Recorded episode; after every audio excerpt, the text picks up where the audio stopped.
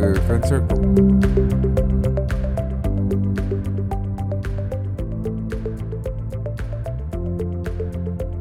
This is Ed Angelus. We're now on Season three, Episode forty-three of this podcast. And this time we'll be discussing another interesting topic about the cashless society. For today's podcast episode, we have invited once again Mister Kannan Swaminathan, a seasoned banker,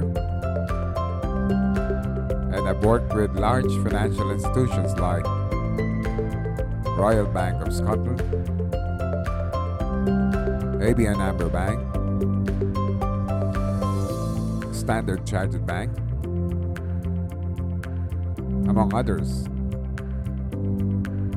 and presently the Chief Executive at WhiteBridge Consulting L L P, based in Chennai, India. As he discussed with us its value proposition to our digital economy. So let's get started.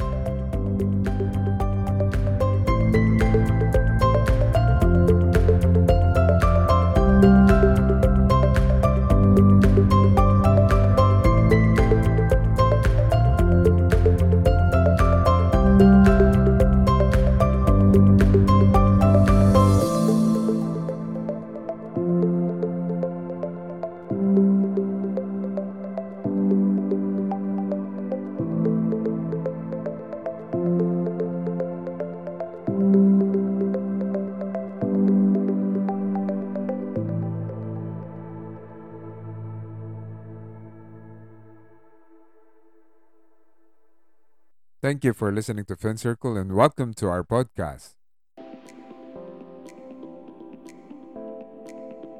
Many countries and regions are adopting cashless habits or policies,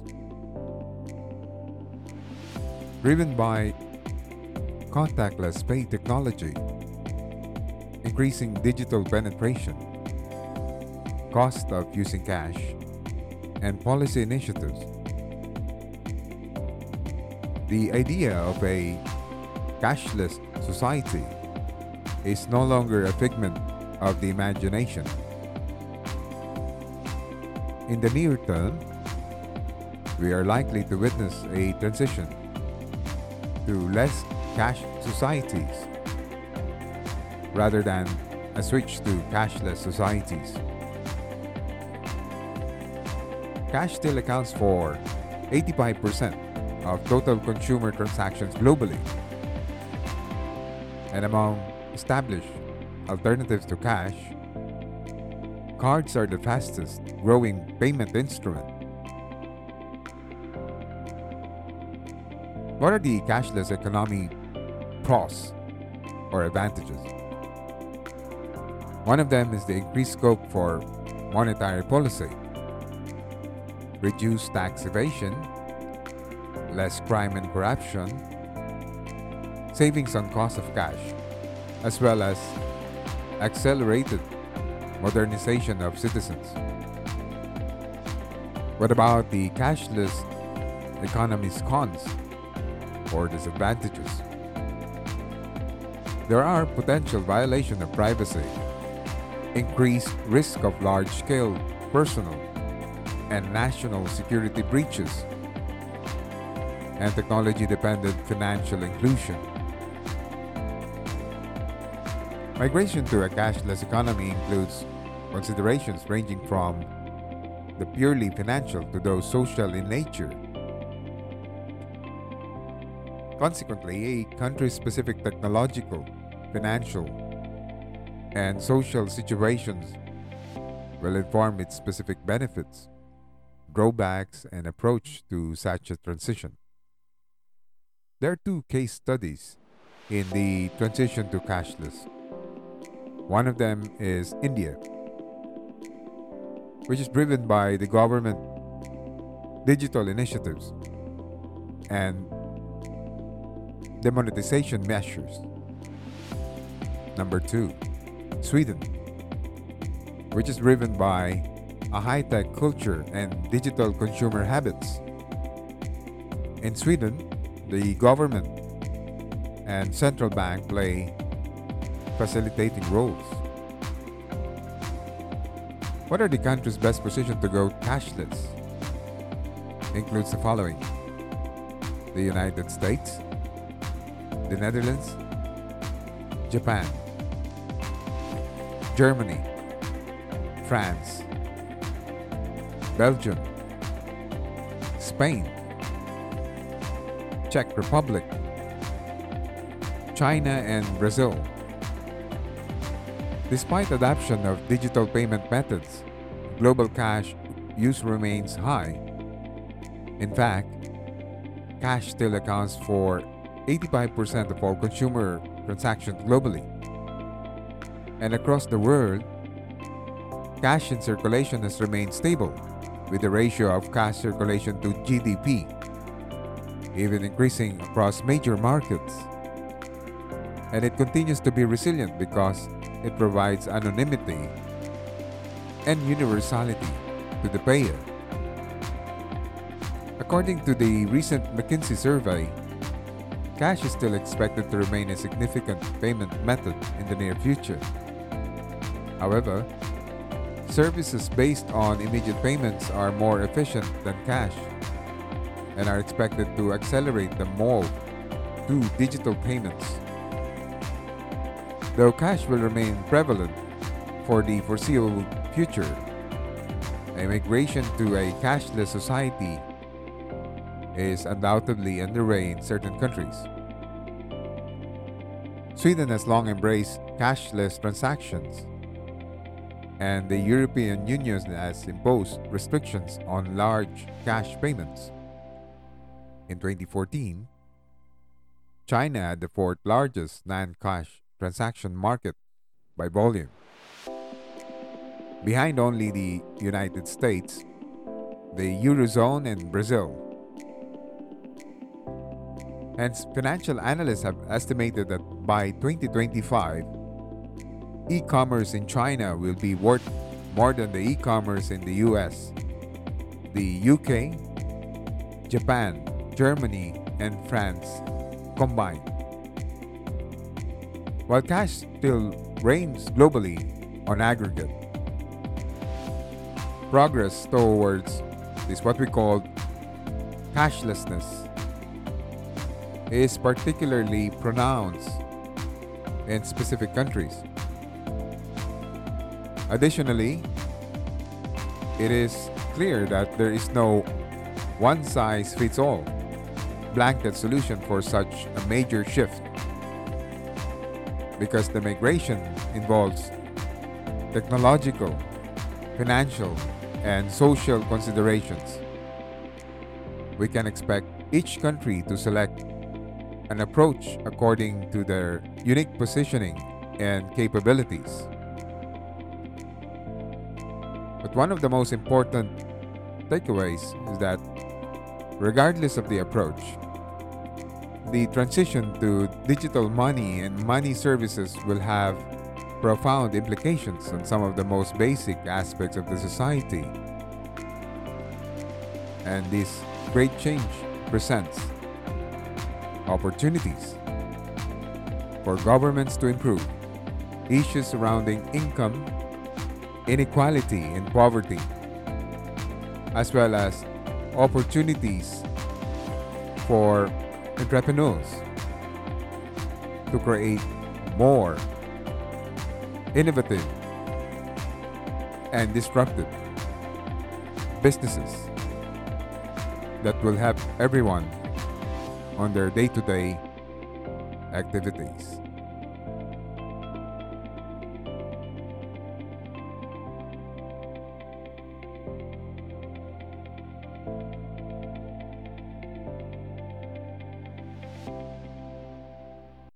For today's podcast episode, We have invited once again Mister Kannan Swaminathan, a seasoned banker and presently the chief executive at WhiteBridge Consulting L L P, as he discussed with us the significant relevance of cashless initiative to our digital economy. It's great to have you again, Kannan, and welcome back to FinCircle. Thank you, Edgar. Great to meet you again. Yeah, I hear a lot of good things about FinCircle podcast series. Let's probably start by describing on the mode of payment situation that you have observed for the Asia-Pacific uh, region as compared to other location, and where do you think we're going? Yeah, we, we are actually in a very interesting space, uh, Edgar. Right? We are traditionally known to be a lot more of cash and check and coins and all of it in the last ten years, but again, It, you have seen a tremendous transformation taking place in, in the last seven or eight years, for that matter. And thanks to pandemic, there was a compulsion to adopt the digital mode of payments. But even prior to pandemic, there is a significant upsurge of uh, plastic money and the usage of mobile wallets. All of that has started. So all of that is in a good space. We see a lot of countries investing significantly on the infrastructure part of it to enable more such payments taking place in this mode. And there is also a lot of convergence that I see where the central platforms are being used by multiple players to enable the faster payment. So if you really look at the retail payments, peer-to-peer, in all of that, significant amount of digitalization has taken place. So it's in a very interesting space, uh, personally, for me. Given the significant developments on the digital space, uh, Kannan, are there any pivot direction that you foresee that will somehow promote more inclusive economic growth? Great question, Edgar. So the, any initiative that you take across the world is going to face some challenges in some parts of the world, and digitalization is not, you know, an exception to that. So if you really look at the um, certain continents across the world, you know, say for example, Asia is a very diverse continent in that regard. So some countries are very sophisticated, have got a lot of infrastructures in place, and have progressed significantly in revamping their payment platforms and introducing the new age payments in a big way. Whereas some pockets of these countries, especially the rural side, is still lagging behind. So the big direction that has taken place in some countries, say for example, being in India, it'll be wrong if I don't speak about the Pradhan Mantri Jan Dhan Yojana. So the twenty fourteen initiative where the bulk of the nation's population got their accounts opened in a banking system. So introducing them into the formal financial services fraternity itself is a great first step that has taken place.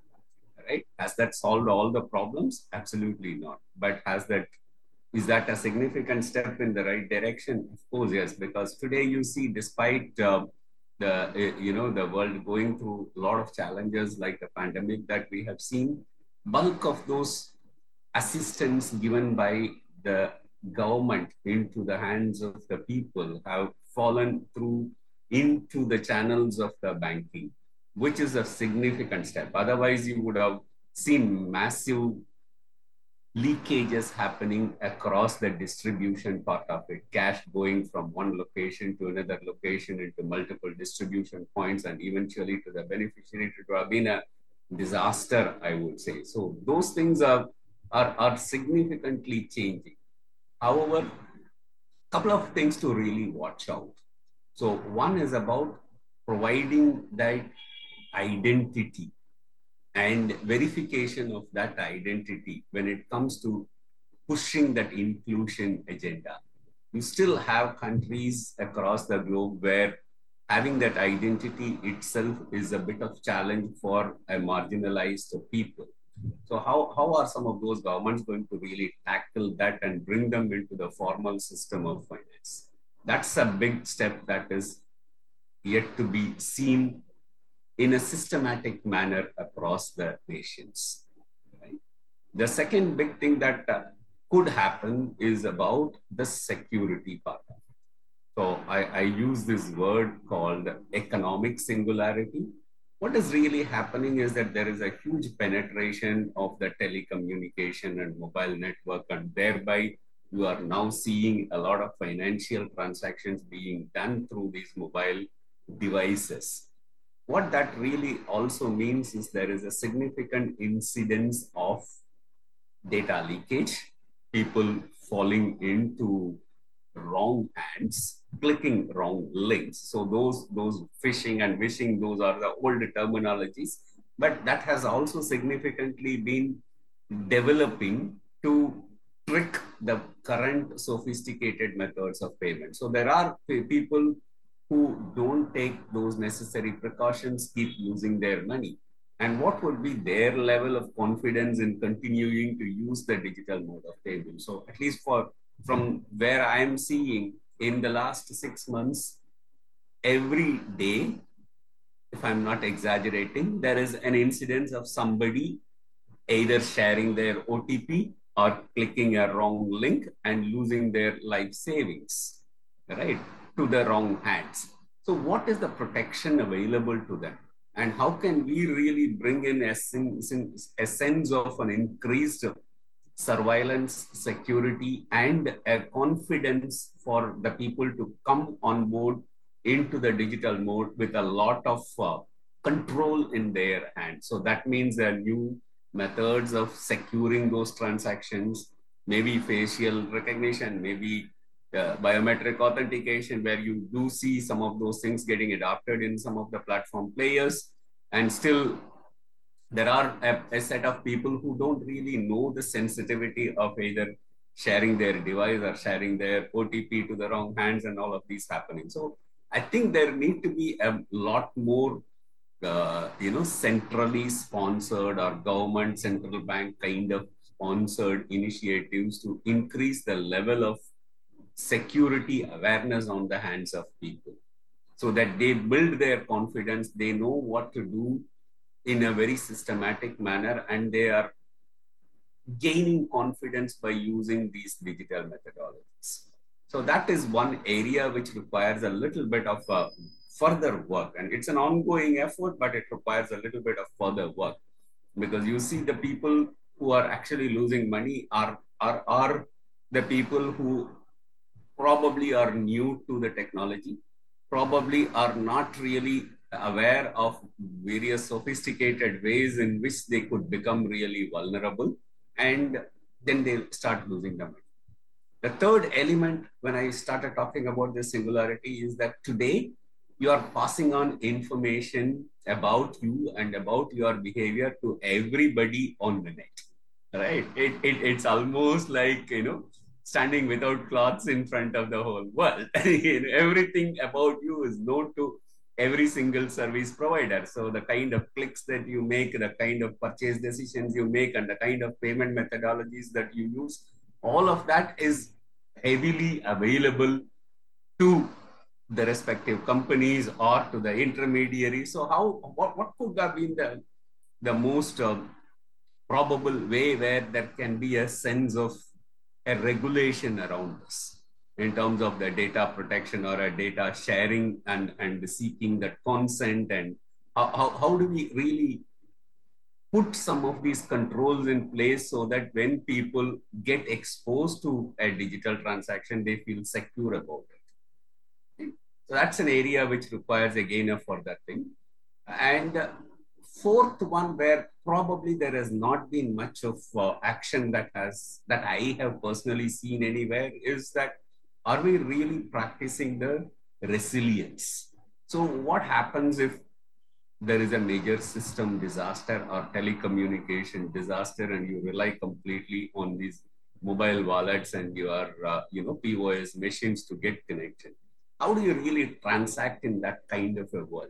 So maybe is there a scope for, you know, in enhancing the innovation to bring in certain element of an offline secured way, like in, in the olden days, uh, Edgar, I'm sure you would have seen, there is always a concept of an offline A T M, right? Where, you know, it is not real-time connected to your account, but the providers are taking a very conscious, calculated models to determine how much can you really withdraw in the event of unable to really connect to the server. So those kind of solutions, if it is made available to the app, it will probably enhance even the, the confidence much better. So though we say it is a it is a four G and five G in most cities, the, the sad story is also that there is a connectivity issue in when once you grow go out of the bigger cities. So that's an, another area where we need to really start thinking about the continuity part of it and how do you really give that seamless experience to the user who's embracing the digital journey. Very good point, uh, Kannan. What is the adoption ratio that you've seen for the mobile wallet, for instance, or other cashless transactions in the region as compared to other emerging markets in the world? Well, it's a very mixed story, right? And and I would very clearly distinguish between a mobile wallet versus a digital transaction, right? While mobile wallet could be a digital transaction, but a stored value or a mobile wallet where you store value and then start using it, I, I in, in my view, you know, there was a lot of hype in creating those wallets and storing money in those wallets, which enables you to for quicker the transaction cycle time and, and create a wow experience, right? Some markets are really thriving in Asia with, with those. So for example, your, you know, WeChat Pay and all of that is using that significantly. And we've seen that happening even in Japan in, around the Olympics time, where there was a lot of push for the digital payments to come through. And uh, whereas in, in, in some other area, so even in, in say, for example, in Indian scenario, there was a lot of uh, fanfare around these mobile wallets few years ago. But today, nobody is really talking of that wallet, because why would you really take out your money from somewhere and then put it into your wallet and use it for your payments? You know, is there any value that's arising out of it? So I see increasingly the mobile wallet as a wallet as a concept is, is losing its relevance. So when there are technologies and platforms which are seamlessly enabling you to do the transaction almost real time, why would you really need to store the money elsewhere in a wallet which can, you know, which, which doesn't offer anything sig- any, anything significant to the user? So it's a it's, it's a it's an opportunity for these mobile wallet organizations. In, in terms of what can they do to incentivize their customers to start using the wallet. So could, could it be in the form of uh, loyalty points, or could it be more discounts and rewards and cash backs and whatnot, which makes it more attractive for people to continue to use the wallet system. Personally, I've never, I'm never a fan of a wallet as a, as a solution. So today, you know, you can make a payment with your account number, you can make a payment with your phone number, you can make, you can just scan a Q R and make the payment. When all of those are available, which is where the banks have upgraded their technology and central banks have facilitated that kind of a movement of money, what, what, what is that U S P that they need to really chase? That's the real big question. From your perspective, uh, Kannan, what are the things that works effectively well and things that we can improve further on the mobile wallet digital options of today? Well, I, I think it, it it is working well in terms of, uh, you know, making the people not to carry cash. So it is meeting that kind of an objective to some extent to the targeted population, right? And it is also leveraging people a wider option of choosing what to buy and where to buy, and a plenty of data around, uh, you, you know, their buying decisions that are coming into place. However, the things that I think which can further enhance this is about the user experience itself. Right? Is it just one step at the time of checkout that where you key in a card number or you link a wallet or you, you scan a Q R code and go ahead? Or it can, can it be little more, uh, I, I, I would say, giving confidence in terms of tokenization? Right? Tokenization has been introduced in some markets and that's working well. And, and whether tokenization can be a, a larger solution so that none of your identity ever gets, you know, published or used in the sites and the purchase decisions that you make, and especially in the social media. And the user experience is, is, is all about the various options that are available to me at the time of making the purchase choice. So is, is, is there a, a better seller option available? Can I get it at a cheaper price, or can I get it at a, a payment plan as to, you know, buy now, pay later kind of schemes? Can they all be integrated, which further fuels into growth of the retail lending portfolio of these players? So all of that is yet to really take place in its full form. It's existing in bits and pieces in some markets and in some providers. How do you foresee the digital payment of the future? And what should be our realistic expectation in this regard? Great question. Future is actually shrinking, right? Future as a concept, if you had asked ten years ago, people would have given you a five-year roadmap and see this is how it is. But if you ask five years ago, people say next year this may happen.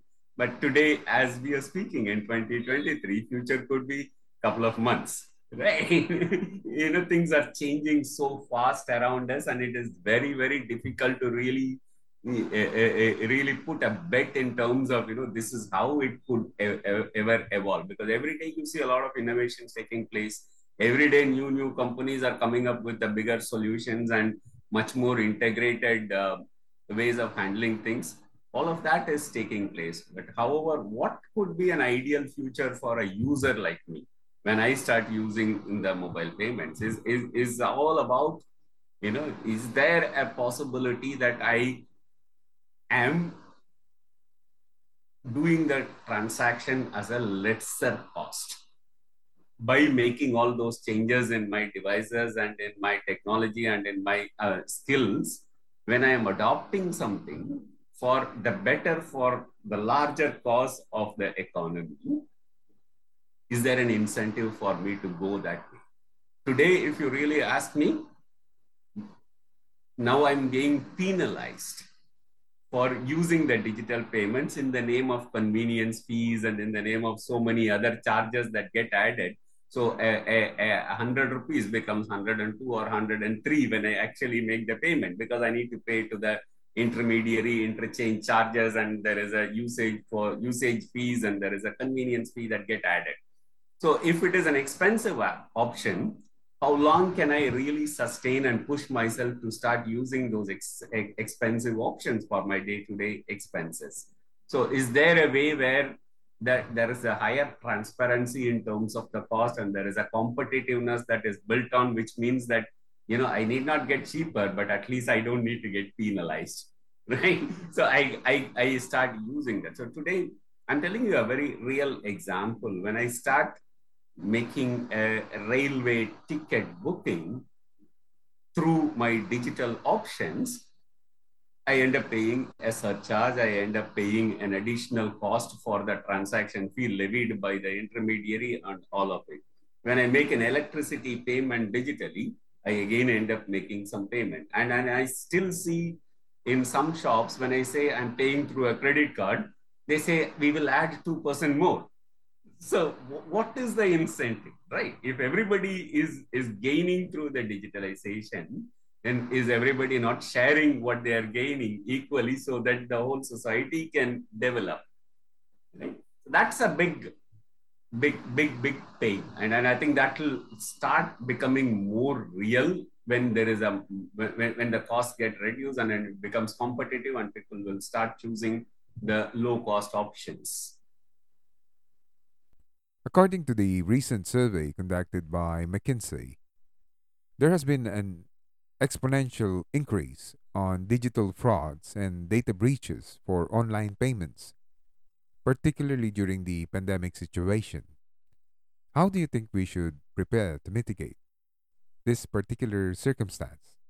Yeah, I, I, absolutely. You, you, you're right. And I also saw that report. And if you remember earlier in the conversation, we were talking about the vulnerability, right? For people who use the digital mode of payments, that vulnerability always exists. And it gets worse when the data breach happens in some of the credit card companies and some of the Uh, you know, banks and financial services players when there is a data leak that happens. So it, it is an increasing headache. It is, it is continuing to be an increasing headache, and the fraudsters have also come up with a lot more sophisticated ways to take away your money eventually. So the only way is a constant education, increase in the security. So, you know, so very recently I saw the there is a big push in some markets about the tokenization and two-factor authentication. So that all forces people to really exercise caution when using digital channels, which will really make the number of fraud attempts and frauds little more controlled. Right? However, is the frauds going to stop under any circumstances? Probably no. So we, we keep hearing about a blockchain technology. We keep hearing about a lot of other distributed ledger kind of securities, uh, distributed ledger kind of security systems coming into various aspects of financial services. So if all of that gets upgraded on a digital payment as a mechanism, maybe there is a better future. We don't know whether how expensive that is or how quickly that's going to happen, but it, it you know that's one ray of hope. Second ray of hope that I have is a constant push by the authorities and the governments and central banks and the players to continually educate their customers and the users to, to, to be more cautious while dealing in electronic mode. And the third element is about there is still a group of marginalized people who still may not use the banking system for all their transactions. So how are you going to really invite them to be part of this big game? Right? So that's going to be another area where there is a constant efforts that are really needed. Right? Given your considerable experience on financial digital initiatives, uh, Kannan, any word of advice that uh, you can give with regards to this subject matter? Be safe. Convenience comes at the cost. Yeah. So be safe with your data. You don't show your wallet to anybody that you see across on the street. Why would you really want to, you know, be less cautious about your digital identity and digital data that's being quoted, and, and don't be greedy, because some of these people have been cheated with, with an idea of, ah, we will give you uh, X amount of money, Y amount of money if you click this link, and people fall prey into this and start sharing O T Ps and all of that. So don't be greedy. So money can be earned only with your hard work, nothing else. There is no other way. Right? Believe in that, you know, reinforce those morals in, into the people's mind. Very well said. Are there any initiative that you're working with, uh, Kannan, that you would like to share with our podcast listening audience?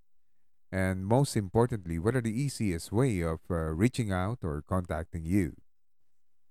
Uh, great. So I work more as a consultant to financial services in the risk management area and the change management requirements. So anybody who's interested can always get in touch with me. And I also work as an executive coach, and I train people on leadership as well. The best way to connect with me is on LinkedIn. And my email I D is K A N N A N S at whitebridge dot co dot in.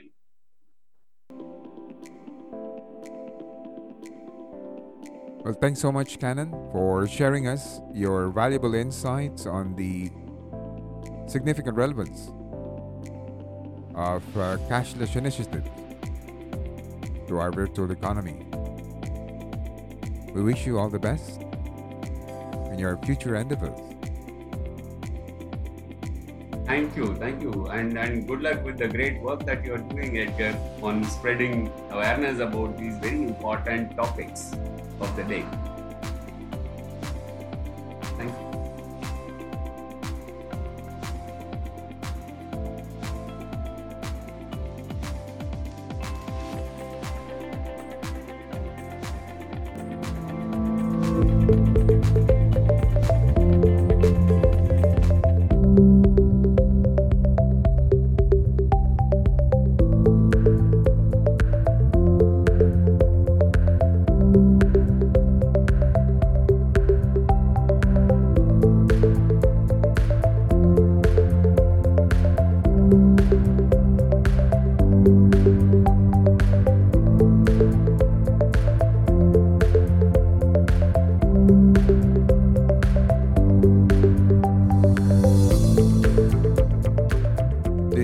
This episode is made possible by WhiteBridge Consulting L L P.